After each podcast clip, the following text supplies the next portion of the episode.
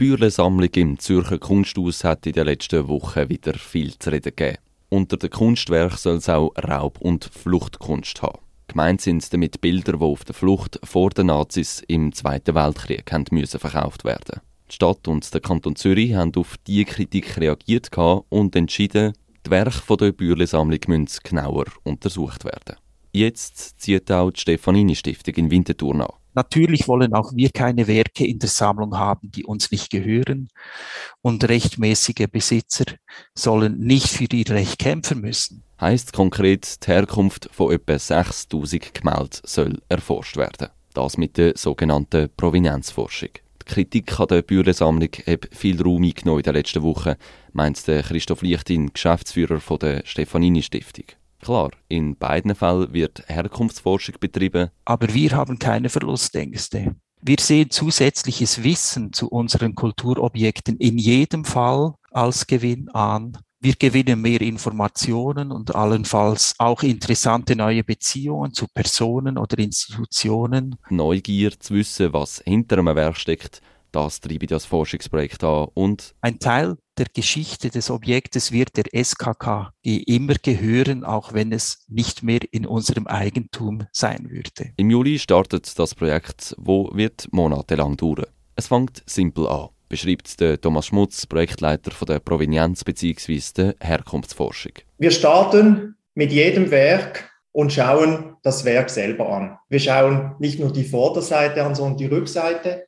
Dort gibt es Ausstellungsetiketten, es gibt Stempel, es gibt aber immer auch, fast immer bei jedem Werk bei Bruno Stefanini eine Etikette, wo Informationen zur Ankaufssituation vorliegen. Zu diesen Werken, die zwischen 1933 und 1945 gehandelt worden sind, sammelt man dann Informationen aus öffentlichen Bibliotheken, Archiven und Auktionshäusern.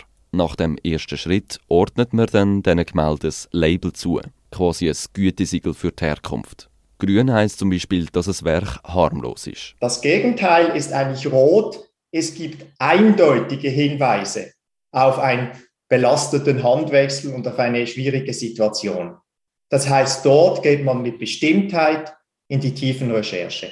Dann entscheiden sieben bis acht unabhängige Expertinnen und Experten, was mit diesen Werk passieren soll. Was jetzt schon klar ist, problematische Fälle wird es sicher geben, sagt Caroline Lange, Projektleiterin von der Provenienzforschung. Erwarten wir etwas zu finden? Ähm, ja, tun wir. Das wird sicherlich so sein, einfach aufgrund der, der Größe der Sammlung.